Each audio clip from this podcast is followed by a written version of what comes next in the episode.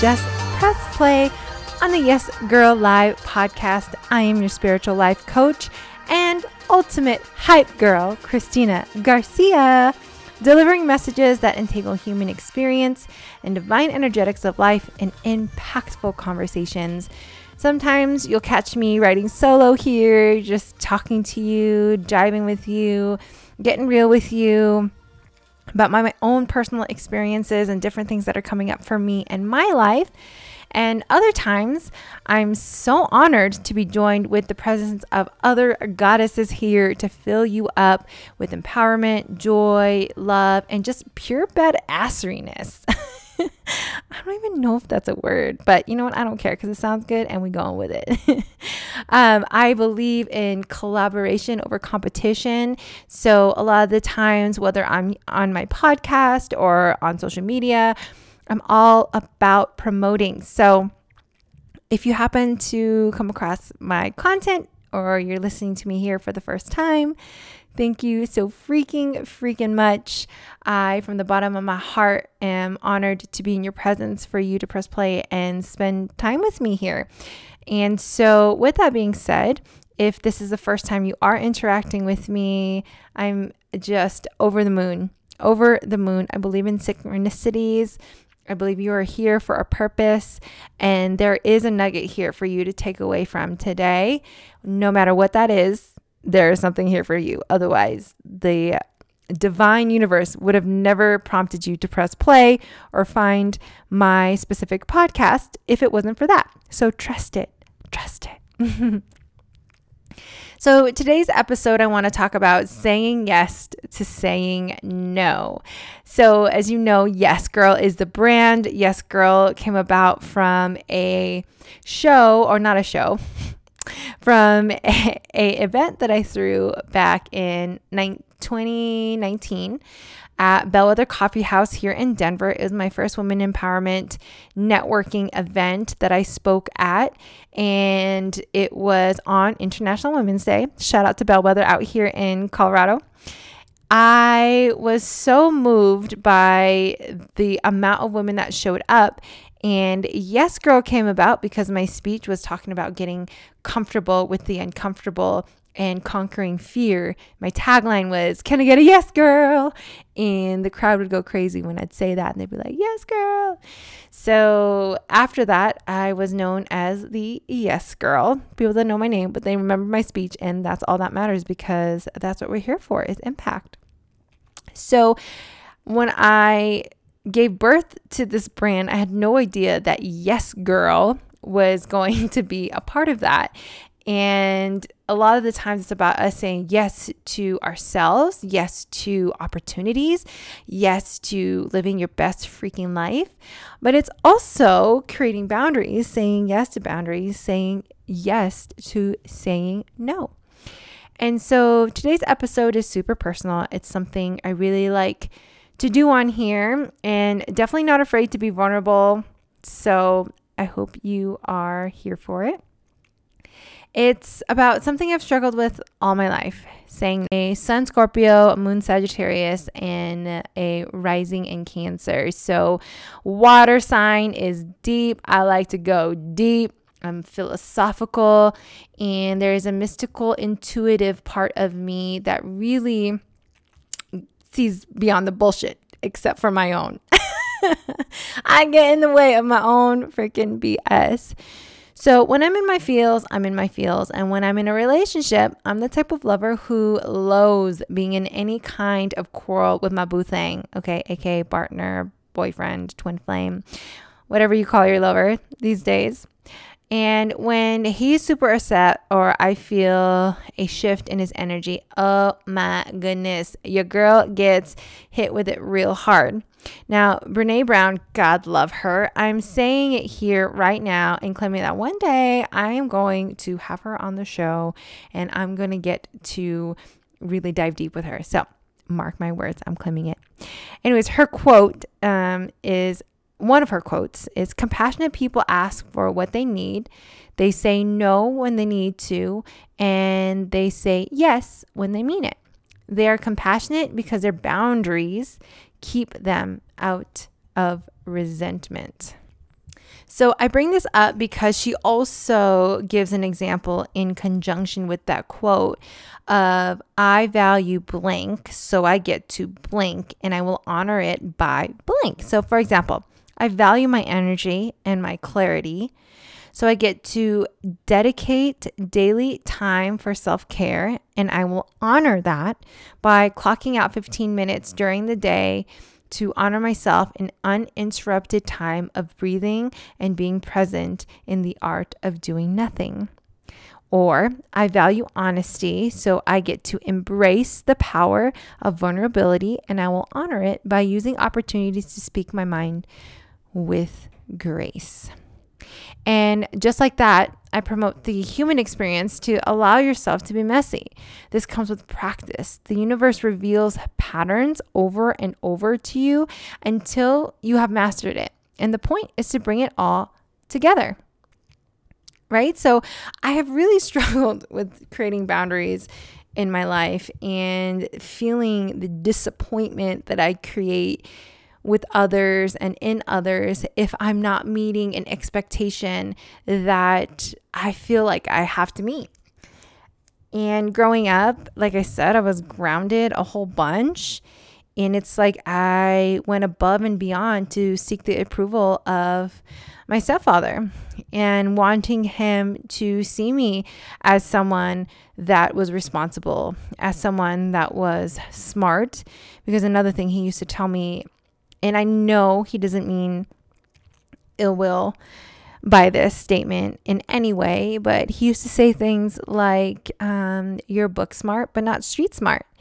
And those are the kind of things that have stuck with me. And so to please him, to uh, in order for me to feel valued, to feel important, was an underlying narrative that I took on with me for a long time. And I never really realized until literally I was 35 that this was actually a narrative that has royally fucked me up.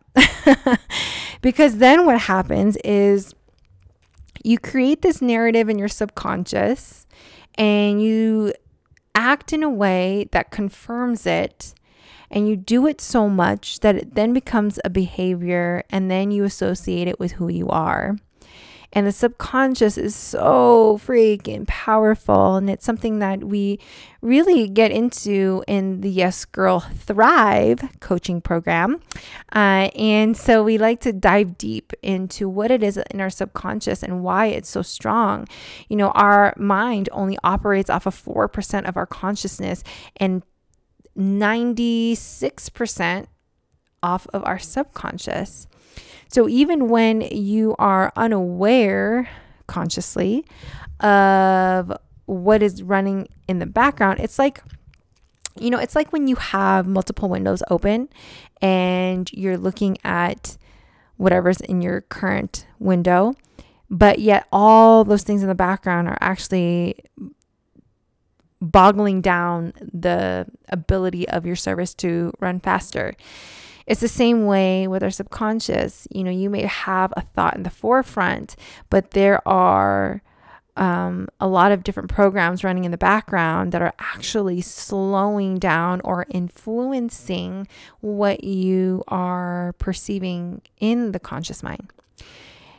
And I only talk about that because it wasn't until I started building awareness around my need to people please, and rely on others to validate me that I started to really see the need for boundaries. And hence why this episode is titled Saying Yes to Saying No. Because how many of us, especially women, I feel like this is probably much more prevalent in women, at least women that I uh, work with and myself, uh, that we come across it's like we whether you know whether it's to be the homemaker whether it's you're an older child and this is really prevalent in older children actually which i am one of seven.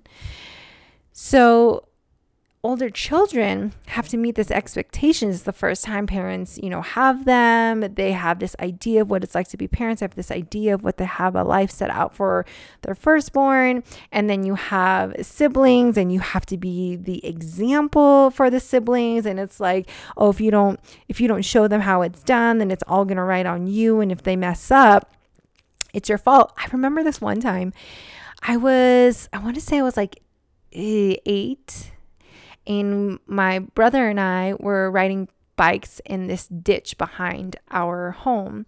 And there was this huge dirt hill, it was a big empty lot.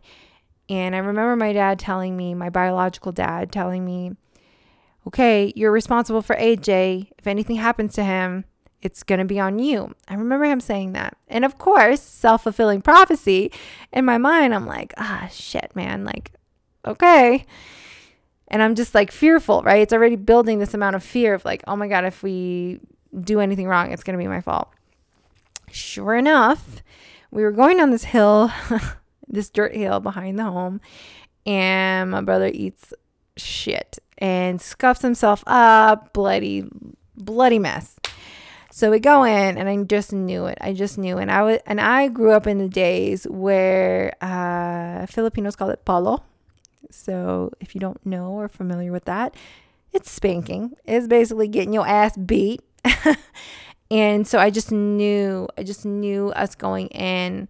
And my poor brother, he was like trying so hard to be like, it was my fault. Like it wasn't my sister's fault. It's so sweet, the kindest soul on this planet.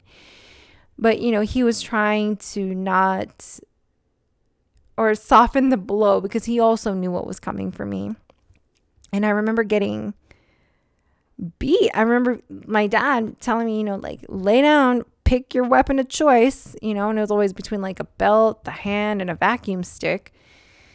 And my mom, oh my gosh, my mom had the spoon and she like decorated in a puffy paint and it was called the spoon. So it's like she'll hang that in the kitchen as a reminder. and granted, my mom is like the softest soul, right? But you know, growing up is different. Like our parents only know what they know based on what and how they were raised. So, anyways, at the time, I remember getting beat for my brother hurting himself because I wasn't paying good enough attention or I wasn't keeping him safe. And that was one of the earlier times that I remember people pleasing and you know, needing to meet an expectation that was kind of unfair for my parents to put on me. And not that I'm blaming them, I don't blame anybody in my past for however I turned out or whatever actions and reactions I've created now. Uh, but that that was one of the first times. Another time I'll share with you was my my mom when she divorced my biological dad was really bent on me calling my stepdad dad. And I just knew in my heart I didn't want to do that. I was just like, I have a dad. Like I don't I don't need another dad. I have a dad. I don't want to call him dad. But I remember having this like gut pitting feeling of disappointing her and how much it freaking meant to her if I would just call him dad. And I thought to myself, okay, what's the big deal? I'll just call him dad. And so I did shortly after that. I remember it was like Father's Day or something that I remembered that I told my mom, you know what, I think for Father's Day, I am going to call him dad. And I remember the amount of happiness that I just felt from her. And even though I felt like I was betraying my biological dad, I felt this sense of validation and that sense of validation was like everything to me because it mattered so much to me to see my mom happy. And till this day, you know, it's like unlearning. unlearning that like you don't have to seek validation in that way. That true validation actually comes when you validate yourself and you're really sure of yourself. But you know, that happens over time. I mean, I'm 35 years going on 36 in November. Whoop, whoop. And I feel like I'm I'm like a fine wine, baby. Like it just gets better with time.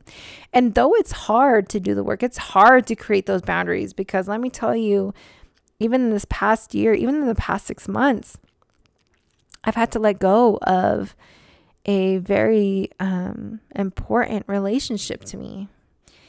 All because I'm trying to respect the boundaries of where I'm at and what type of healthy um, patterns I want to create in my life. And it sucks, man.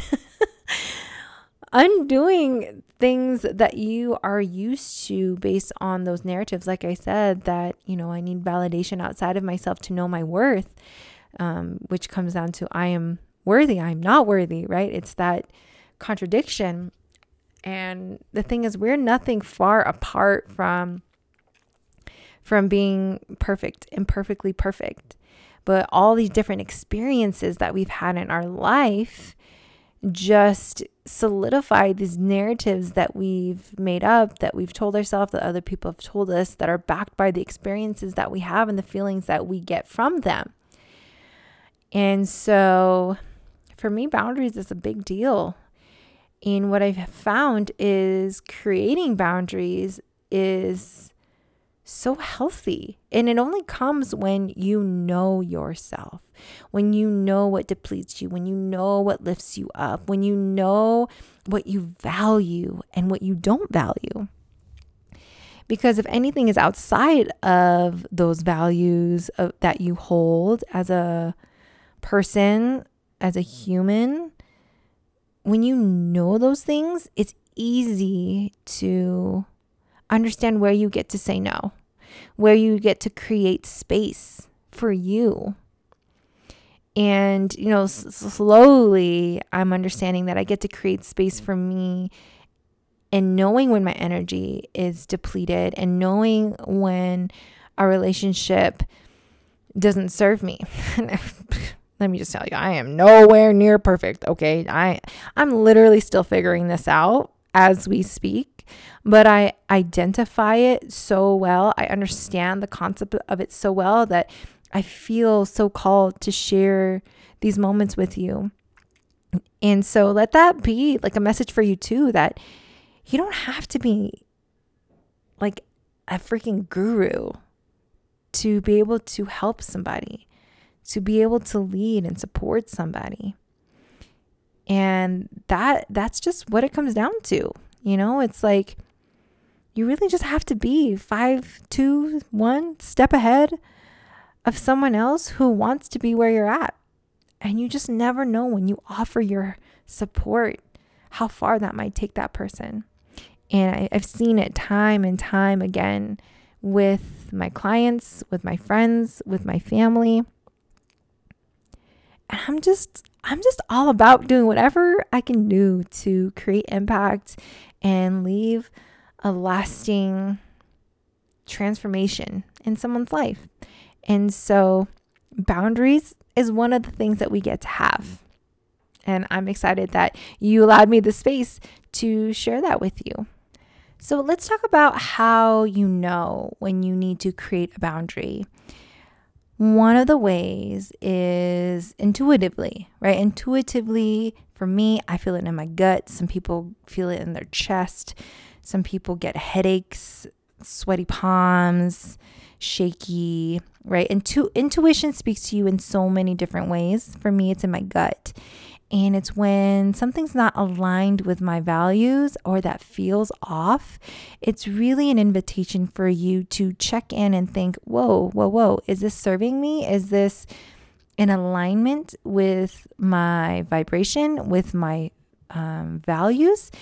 And if not, then it requires a reassessment to think, okay, why doesn't this align with me? Why does this not match my values? And is it causing harm to myself or someone outside of me? So I thought about indicators that you might need in a relationship to set a boundary. And some of the ones that I thought of were if they often trigger old traumas and they don't respect your space in order to uh, reflect on them or they continue to push those buttons, right? Um, another one is they derail you from your emotional healing process. So, like, let's say you want to go to therapy or you want to hire a coach, and they say, Oh, that's stupid. Like, you don't need a coach, right? That's like derailing your emotional healing process. Or when you tell them, like, you know, I just need space, like, give me space for like 15 minutes and then I'll come back. Although, as I've learned in therapy myself, 15 minutes is not enough time. You need at least an hour after you've had an argument with a partner to really allow yourself to calm down. The sympathetic nervous system and the uh, system and the parasympathetic nervous system need at least an hour to come down from whether heightened state and whatever hormones that you've released. It literally takes an hour. So note that for yourself. Believe me, it's really hard for me for someone who is um, a predominantly anxious attachment style, which we can get to in another episode. If you really want to know about that, I would love to dive into each style because it's something that I heavily cover not only in my own life, but also in the Yes Girl Thrive coaching program. So let me know in the comments or DM me and um, I'll get one going for you. Okay, so another indicator that you may need to set a boundary is if they attack you psychologically. So if they say really degrading things like you're stupid, you don't know anything, you know, you're so unworth my time, this is so something that you would do, like, you know, just like totally breaking you down, right? Um, another type is if they use man- emotional manipulation, like, oh my gosh, if you leave me, I'll kill myself, which is super extreme. I'm sorry. I don't know why my soul went there, but that was really morbid. Or um, if you leave me, I don't know how I can live. You know, just making it very um, like giving you ultimatums, you know, and manipulating you to stay out of emotional tug and war, tug and pull. Um, another one is if they drain you energetically. Like, this is huge for me, y'all. You can walk into a room and you can automatically feel a energy shift, right? Even more so if you have a partner who carries negative energy, you feel it. I don't care what anybody says, you feel it. And over time, it breaks you down uh, in my current relationship, oh man, we've evolved so much and I'm so grateful for it. But there used to be a time he would be so upset. He'd get really upset. And when he would get like that, I would just beg him to stay, stay, stay, stay, stay. Um, alert codependency. And instead of allowing him to have a boundary, right, of cooling off, of letting it dissipate, and then reconvening in conversation later, I would egg it on and I would want him to stay in my home. Even when he was really upset, he'd want to leave and I wouldn't let him.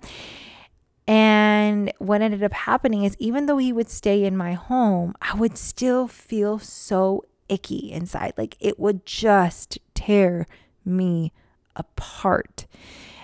And what I've learned now is you know what? Like when you get like that, please go home. I would rather you have space or take your time out or go sit in the car or go for a walk or whatever you need to do to get that energy out of my house because I am not having any of it. And it's gotten to a point where we both respect it uh, it's not always that easy. Let me just be real, okay? I talk about this from a standpoint of not being in the heat of it, right? Because it's always different when you're in the actual heat of it. But I'd like to say that over the span of our time together, it has definitely gotten more respected. And I am able to notice that if it has really gotten to a breaking point, that I'm okay to be like, I'm okay with you to go home. And though it feels so uh, it just rips me apart inside knowing that he's going to leave and things are unresolved. I know that in the morning we'll come back together and we'll talk about it when emotions are down and I'll do whatever I need to do, whether that's take a bath, cuddle in my son's bed, like I don't know, whatever I need to do in order to fill myself up in the meantime. But that energetic draining is a big one. So when you feel really drained around your partner, that is a big indication that you get to reassess your current situation, why it's draining you, and then think of a game plan of what you get to do in order to not allow yourself to get there, or when you get there, have enough courage for yourself to say, you know what, this is not serving me. It makes me feel uneasy, and I get to create a boundary around this right now. And if your partner is somewhat involved or respects you or is also in the work themselves, nine times out of the 10, that is usually respected. At least that's what I feel like in my relationship, right? I can't speak for everybody, but so I really hope that some of these tips about boundaries and sharing my experience has supported you. Let me know in the comments or DM me about what troubles you've had in the past with boundaries or what you continue to have trouble with in your boundaries now or if you're a freaking boss at it i want to know too because you probably have some tips for me that i could take uh, and i just am am such an advocate of being in the work of transformation and becoming a leader of your own life as well as in the life of others because here's the thing when you take the lead of your own life ah, you're just unstoppable. You're unstoppable. And no one can hold anything against you when you are 100% responsible for every little thing that you co create in your life. And I say co create because we are co creators of this beautiful divine universe. And it is, again, entangling the experience of the human life and understanding how it works with the divine in order to really step up to your highest purpose.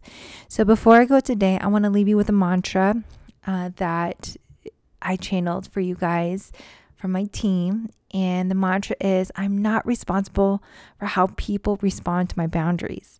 I'm responsible for setting and honoring my own boundaries. If a relationship ends because of boundaries I have set, that is simply protection from the universe telling me what is actually meant for me. And what is meant for me will never miss me. What is meant for me will never miss me. Mm. Let that sink in. Ah, it feels so good. It feels so good. Oh, it feels so good. so, I hope again this supported you. Let me know if there's other topics you want me to cover. And I really look forward to our next time together. And my new drop line for this season is be great and vibe high, baby. Vibe high. You can find me on Instagram at life coach underscore yes girl thrive. You can find me on Twitter at Yes Girl Thrive and TikTok at Life Coach Yes Girl Thrive. So, such a pleasure to spend this time for you with you. And as always, have a beautiful day. Till next time, can I get a yes, girl?